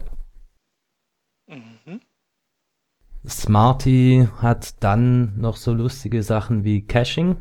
Das heißt, äh, wenn eine Seite mal generiert wurde, kann Smarty selbst diese Ausgaben ablegen und wieder abrufen, um diesen Rendering-Prozess zu umgehen. Das heißt, Datenbankabfragen und was du nicht so hast, mh, zu reduzieren. Ist an sich nicht schwer, richtig, kann man selber implementieren. Es wird aber sehr, sehr lustig, wenn du mit äh, Teilelementen des Templates cachen willst. Also angenommen, ich habe eine, eine Seite und oben drin irgendwo das Datum stehen. Dann soll die gesamte Seite gecached werden, aber dieser Datumsblock, der soll bei jedem Abruf neu ausgeführt werden. Und das sind so Sachen, die Smarty und auch andere Template Engines ganz einfach äh, mit simplen Flags ermöglichen, die du aber selber gar nicht so einfach implementieren kannst. Mhm. Ja. Also du kannst dann ähm, beliebige Stati dieses Templates vorhalten und dann einfach nur sagen, dieser Block an dieser Stelle ist dynamisch, der soll zur Laufzeit generiert werden und alles andere soll quasi schon statisch vorliegen, fertig gerendert. Richtig. Bei Smarty ist es jetzt so, bei Smarty 3.1 3.0 schon, ist es so, dass du sogar äh, unterschiedliche Cache-Dauern für unterschiedliche Segmente vorgeben kannst. Das heißt, du kannst sagen, ich will das Template eine Stunde gecached haben, aber diesen Block hier alle fünf Minuten neu generiert. Das ist ein bisschen Voodoo. Aber ganz ja, das lustig. ist schon cool. Ja. Ja, finde ich auf jeden Fall eine coole Sache. Also so ist man natürlich dann auch wesentlich flexibler. Auch der Vorteil, dass einem Smarty das alles abnimmt, weil ähm, auch wenn man das sicherlich relativ einfach selber machen kann, ähm, hat man ja meistens dann doch bei der täglichen Arbeit nicht so viel Zeit, sich dann auch noch um diese Punkte zu kümmern. Deswegen ist das schon mal nicht schlecht, wenn einem das System das wenigstens abnimmt. Ja, Richtig. also so segmentiertes Caching, ich glaube, das, äh, das hat man bestenfalls, macht man das einmal im Leben, aber so Ja. der Tagesordnung ist das bestimmt nicht. Das ist jetzt Nee, auch. Das gehört auch nicht zu meinen Hobbys. Nee. Das ist auch eine Sache, die ich bei anderen Engines in dieser Ausprägung noch nicht gesehen habe. Da ist Smarty schon sehr extrem in dem, was es erlaubt. Cool. Und was, was sind die, also die, äh, die Änderungen von der, also eigentlich was ganz neu ist in der 3.0er ist im Prinzip dieser Compiler, das heißt die, äh, die regulären Ausdrücke, die haben einen Tritt in den Hintern gekriegt und jetzt äh, gibt es den, den Lexer und den Parser, Genau. äh, die wahrscheinlich, die wahrscheinlich robuster sind und auch noch performanter laufen. Performanter in Anführungszeichen. Also diese Lexer-Parser-Geschichte kostet uns tatsächlich äh, mehr Ressourcen als Smarty 2 mit äh, Regular Expressions.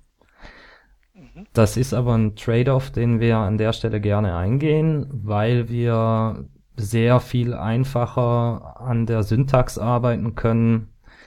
Ähm, wenn wir, was weiß ich, ein neues Tag einführen, dann müssen wir keine 20 Regexte anpassen, sondern eine Zeile. Wir Ja. haben mh, ja kompliziertere Konstrukte werden möglich, alternative Schreibweisen für dieselben Konstrukte sind auch kein Problem mehr. Der Lexer Parser ist vor allem Convenience. Okay. Ja, und man kennt das ja auch, wenn man komplexere reguläre Ausdrücke hat und die man eine Zeit lang nicht angeguckt hat. Ähm, das ist auch nicht immer wartungsfreundlich, so auf den ersten Blick. Richtig. Ja, das stimmt. Ja, Und ansonsten. äh, ja, die drei Einser, die, äh, das ist dann ein bisschen Polish oder ähm, packt ihr da auch wieder, ist, ist es ein Feature Release oder beides? Beides. Also die 3.0 wurde auf den Markt geworfen, damit sie mal da ist, war aber noch in keiner Weise optimiert oder auf bestimmte Dinge vorbereitet.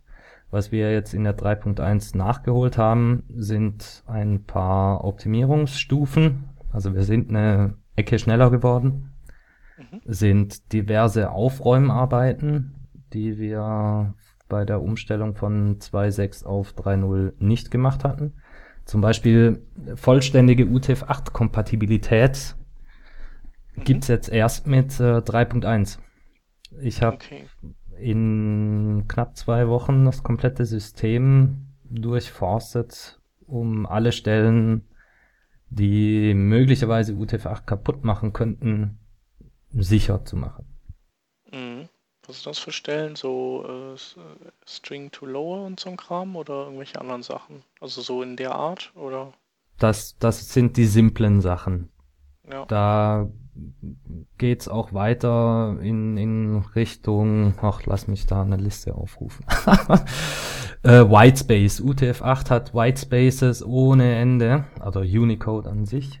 Ähm, die würden die ganzen Regular Expressions, die irgendwie trimmen oder was in der Richtung machen, äh, kaputt machen. Okay. Das heißt, du erweiterst den Trim-Befehl und sagst dem explizit, gibst dir eine Liste von aller White Spaces dann, oder was? Nein, ich gehe an der Stelle tatsächlich den Weg, dass ich die Multibyte-String-Funktion benutze. Ich bin ja nicht wahnsinnig. Mhm. Es gab aber durchaus äh, auch Methoden, wo wir direkt an Unicode selbst arbeiten mussten. Also ich habe irgendwas geschrieben, um diese Escape-Sequenzen in diesen Hex-Entities zu ermöglichen. Mhm. Das ist eine ganz wirre Geschichte von UTF-8 auf UTF-32 LE, weil du da direkt den Unicode rausbekommst und das wieder okay. vice versa. Viel Spielerei. Das hört sich ganz schön fies an. Ja, UTF-8, Unicode ist eine lustige Angelegenheit. Man mhm. ist froh, wenn man es nicht machen muss. Ja. Ja, ein, ein ganz großer UTF-8 äh, ähm, Liebhaber ist ja auch der, der Thomas Scholz. Der steht da ja auch drauf. Ich weiß nicht, ob ihr den kennt, aber der beschäftigt sich da auch immer viel mit. Kenne ich nicht, aber ich würde heute auch eigentlich keinen anderen Charset mehr einsetzen wollen.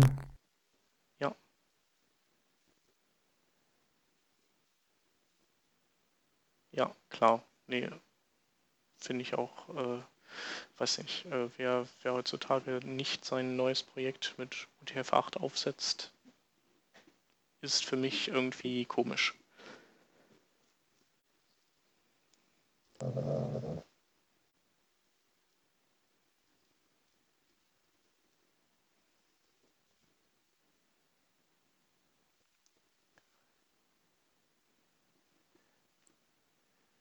Äh, du musst bedenken, dass er sich selber ja ganz klar aufnimmt. Ich hatte ihn auch nicht gehört, aber gedacht, ähm,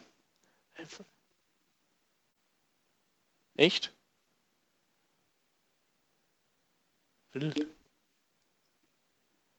Äh, wir haben die Resource API überarbeitet. Das ist quasi die Schnittstelle, mit der ich Template Quellcode laden kann. Ähm, standardmäßig zieht man sich die von Dateien von der Platte. Man kann in verteilten Systemen sowas aber auch äh, aus einer Datenbank ziehen, äh, aus irgendwelchen PHP-Resources oder ähnlichen lustigen Sachen. Und die Resource API erlaubt, das Ganze zu erweitern. Also falls ihr eure Daten in was weiß ich, CouchDB ablegen wollt, die Templates selbst in CouchDB ablegen wollt, könnt ihr das hier direkt ansprechen.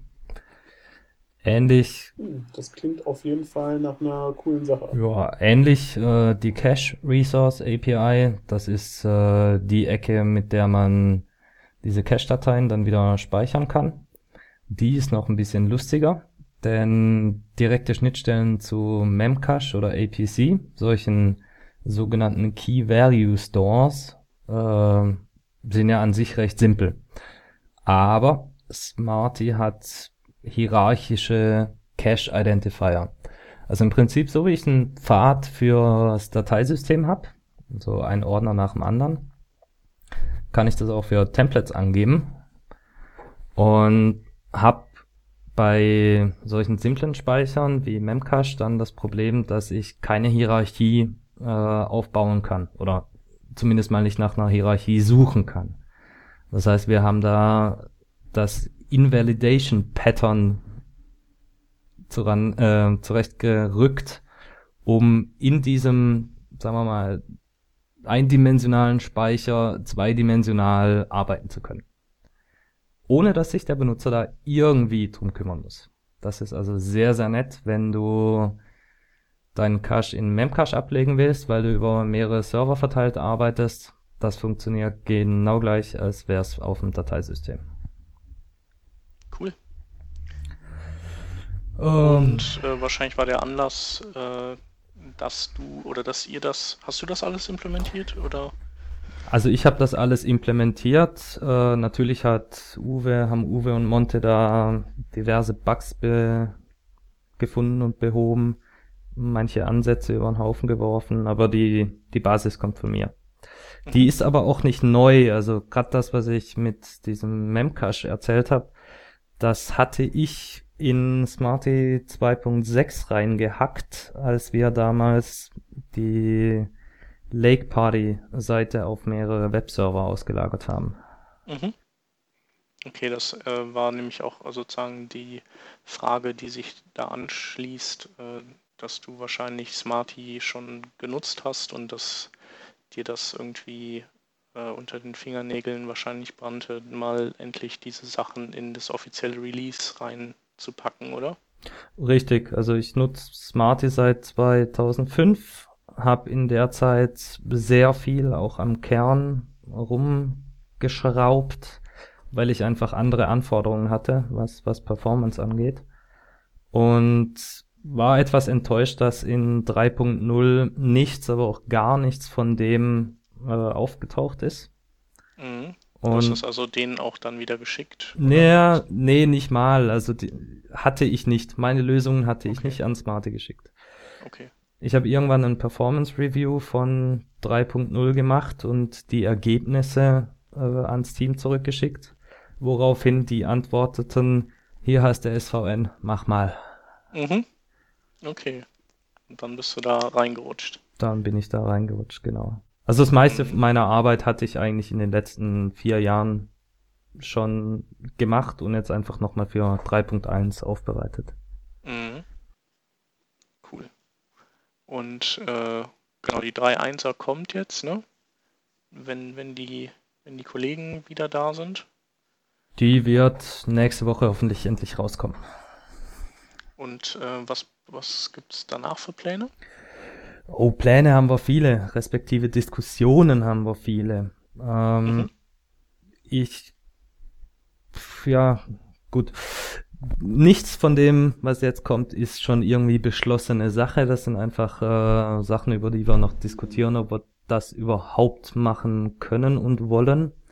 Das wären so Schnittstellen in Richtung, in Richtung JavaScript, JavaScript, dass ich zum Beispiel Teile meines Templates. Ich höre mich selber.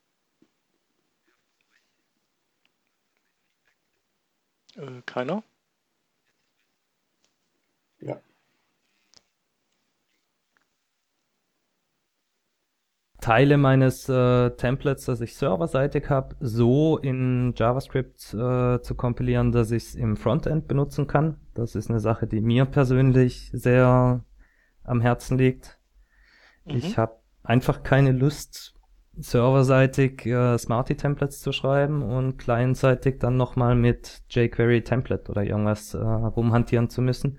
Ich habe einfach den doppelten Wartungsaufwand und das würde ich gern wegreduzieren. Dann haben wir weitere lustige Diskussionen in die Richtung, dass Templates segmentiert werden. Das heißt, äh, ich eine Seite generieren kann, im Cache ablegen kann, aber bei Bedarf nur einzelne Teile davon abrufen und ausgeben. Mhm. Das hat auch wieder mit dem Frontend zu tun, und zwar insofern, als dass ich ja per, per Ajax gerne mal Komponenten der Webseite nachlade. Und es macht nicht immer Sinn, äh, JSON-Daten oder XML-Daten äh, zu laden, wenn ich eigentlich auch ein fertig gerendertes Stück HTML da rausziehen kann.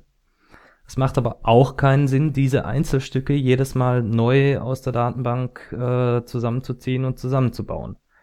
Ich habe ja diese Master-Seite schon. Mhm.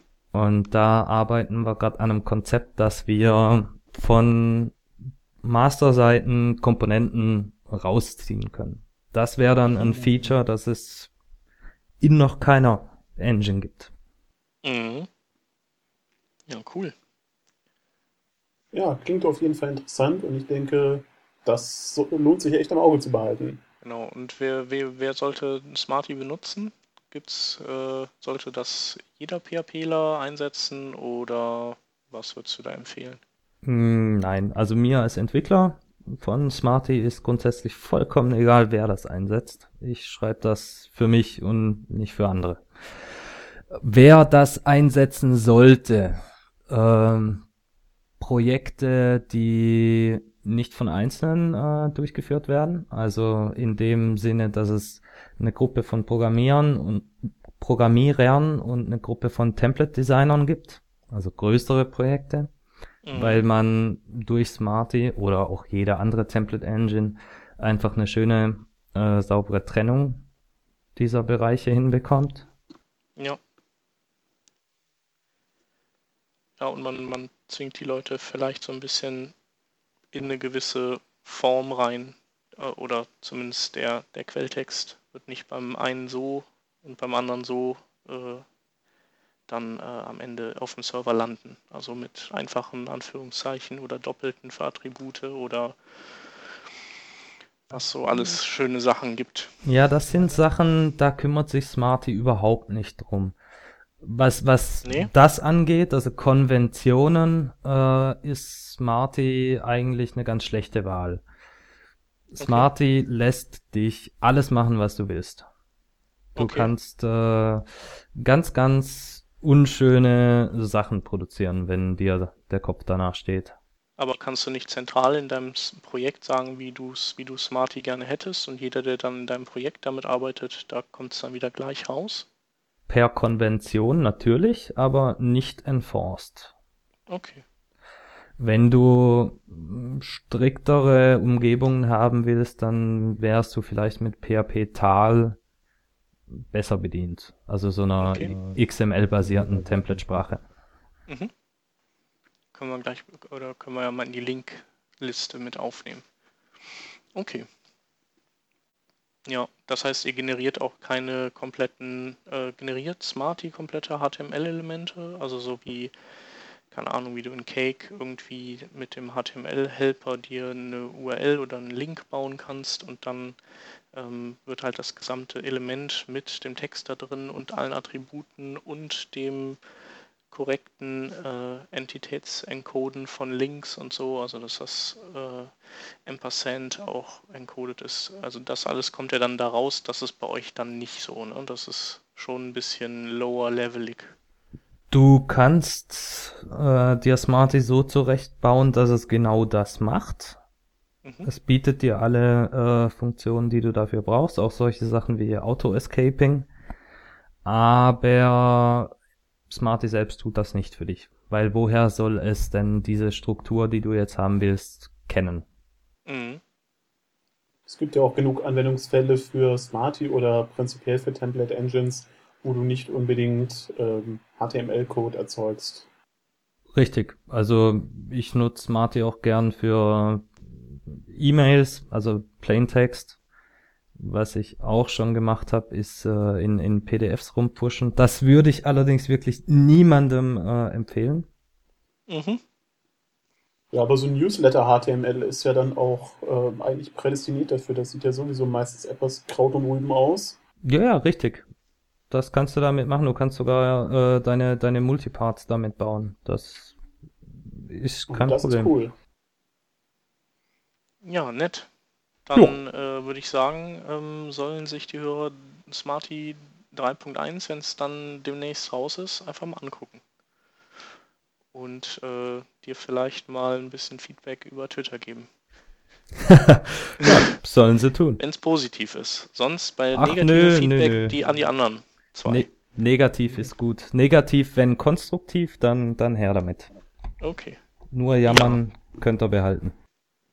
Okay, ja. Das ist gut. Okay, dann haben wir, ähm, haben wir Smarty auch. Ähm, verwurstet heute. Schön. Gemetzget. Genau. Ja, dann bleibt zum Schluss eigentlich äh, nur noch die äh, keine Schaunotizen vorzulesen. Äh, haben wir diesmal vier. Äh, das erste Ding ist von, habe hab ich aufgegabelt, ähm, ist ein Converter, der von SVG auf ähm, Raphael.js Syntax äh, konvertiert. Das heißt also oben SVG rein, unten kommt was raus, was man dann in Raphael reinpacken kann und das genau dieses Ding dann auch so rendert. Ja, dann äh, wollen wir auf jeden Fall verlinken noch auf ähm, die äh, Gewinner des Node Knockout äh, Wettbewerbs. Da gibt es ein paar ganz abgefahrene Sachen dabei und ähm, ja, da das ist natürlich auch wieder Frederiks äh, Kompetenzbereich, der ja gern mit Node rumspielt und der Gewinner sieht auch ganz cool aus, ne? Ja, also das ist auf jeden Fall sehr interessant. Ähm, dieses Observer-Tool, mit dem sich ja die kompletten Klickbewegungen und Aktionen eines Nutzers auf einer Webseite festhalten lassen, das, äh, ja, das sah echt cool aus. Ja. Sollte man sich auf jeden Fall mal ansehen. Genau, die hätten das aber auch das Stasi-Tool nennen können. Ja, das ist ja immer das Problem, ähm, wie setzt man es ein? Also Ja. auf jeden Fall erstmal eine interessante Möglichkeit, dass das überhaupt sich alles so genau festhalten lässt. Ähm, ich muss aber auch sagen, ich habe es mir noch nicht im Detail angeschaut, wie weit da wirklich ähm, Möglichkeiten zum Eingriff bestehen oder Ja, naja, ist erstmal wahrscheinlich einfach Spielerei. Darum ging es ja nur. Ja. Ne? Äh, Gibt es übrigens auch von Clicktail so einen ähnlichen Dienst. Äh, Gibt es auch kostenlos bei denen. Äh, dann haben wir als weitere Schaunotiz einen äh, kommandozeilenbasierten Bildoptimierer. Hatten wir schon ein paar, aber dieses Image Min, wie das heißt, das scheint auch ziemlich ähm, ausgefuchst zu sein. Ähm, geht so in die Richtung von JPEG Mini und ähm, aber ist eben kommandozeilenbasiert, also vielleicht interessant, wenn man irgendwie deployt oder sowas. Und ja, dann haben wir zu guter Letzt, äh, ja, Macht der ImageMin nur JPEG oder alle möglichen Formate? Äh, gute Frage. Ähm, also eigentlich dreht sich hier alles um JPEG und ja, ja, hast du recht, muss man noch dazu sagen, ist wohl ein reines JPEG-Tool. Ja, aber gibt ja dann noch das äh, Image Optim äh, für PNGs und noch so eine ganze Batterie von Dingern. Ähm, ja, und dann haben wir äh, noch ein, ähm, ein Video-Cook-Hinweis und zwar äh, auf die äh, Videos der Frontend Conf Zürich, wo du warst, Rodney, ne? Jawohl. Und äh, die dich sehr begeistert hat. Sehr, sehr. Äh, relativ augenöffnend. Hast du irgendwie, was sind deine Top 3 gewesen, die man sich angucken sollte? Von den Vorträgen her. Ja. Auf jeden Fall Lea Veru, die CSS, die 10 CSS-Tricks, die waren super. Selbst wenn man ihr Blog liest, da kamen Sachen bei rum, die man noch nicht gesehen hat. Mhm. Boah, äh, ich, die Sachen, die im, im Main Room liefen, die habe ich selber noch nicht gesehen. Wir sind in die Seitenräume gegangen, die eben nicht äh, Video aufgezeichnet wurden, weil Ah. wir den Main Room ja zu Hause dann angucken konnten. Ja. Und die waren zwar recht interessant, aber außer den Slides werdet ihr da nicht viel zu sehen. Ganz am Anfang war äh, der Robert Niemann, ne? Mm, Ja, Robert Neiman, den muss ich mir allerdings noch angucken. Den Nee, wollte ich mir angucken. Das ist der einzige, wo der, wo äh, der Ton immer dann weggeht, wenn auf die Slides umgeblendet wird. Das ist so ein bisschen dumm gelaufen. ja, genau. Ähm, Nee, das war der Programmierer von ZooTool, falls das Mhm. jemand kennt. Ähm, jetzt muss ich allerdings gerade nachgucken, wie der gute Mann hieß. Bastian Allgeier, ne? Bastian Allgeier. Äh, Freitagabend vier Stunden Bier mit ihm getrunken und ich kann mir den Namen nicht merken. äh, das war ein relativ vielleicht lag das auch an dem vier Stunden Bier trinken. Ah, möglich, möglich. Äh, das war ein relativ äh, netter Vortrag über ähm, In Interaction Design. Also viel gut Interface Design hat er das Ganze genannt. Äh, Quintessenz, die wir da mitnehmen können, ist, Designer sollten ein bisschen weg von ihrem Photoshop, ein bisschen mehr hin zu, zum Browser, ein bisschen mit äh, Firebug und Co. experimentieren, um Interfaces zu bauen. was haben wir noch gesehen? Äh, was Ja, sehr schön ist über Typografie. Als Programmierer hat mich jetzt nie besonders bewegt, äh, wie Text auf einer Webseite verteilt werden muss. Da kann man sich aber die Slides anschauen, die sind sehr nett. Und den Rest muss ich mir selber noch angucken. Ja, das war doch schon mal einiges. Ähm, sind auch viele Videos. Also wie gesagt, einfach mal hinsurfen, angucken und äh, sich freuen. Ja, damit wären wir dann durch. Ähm, vielen Dank für euren Besuch, dass ihr Zeit und Lust hattet und dass es euch Spaß gemacht hat, hoffentlich. Wir hören uns ansonsten nächste Woche wieder und vielen Dank euch zwei.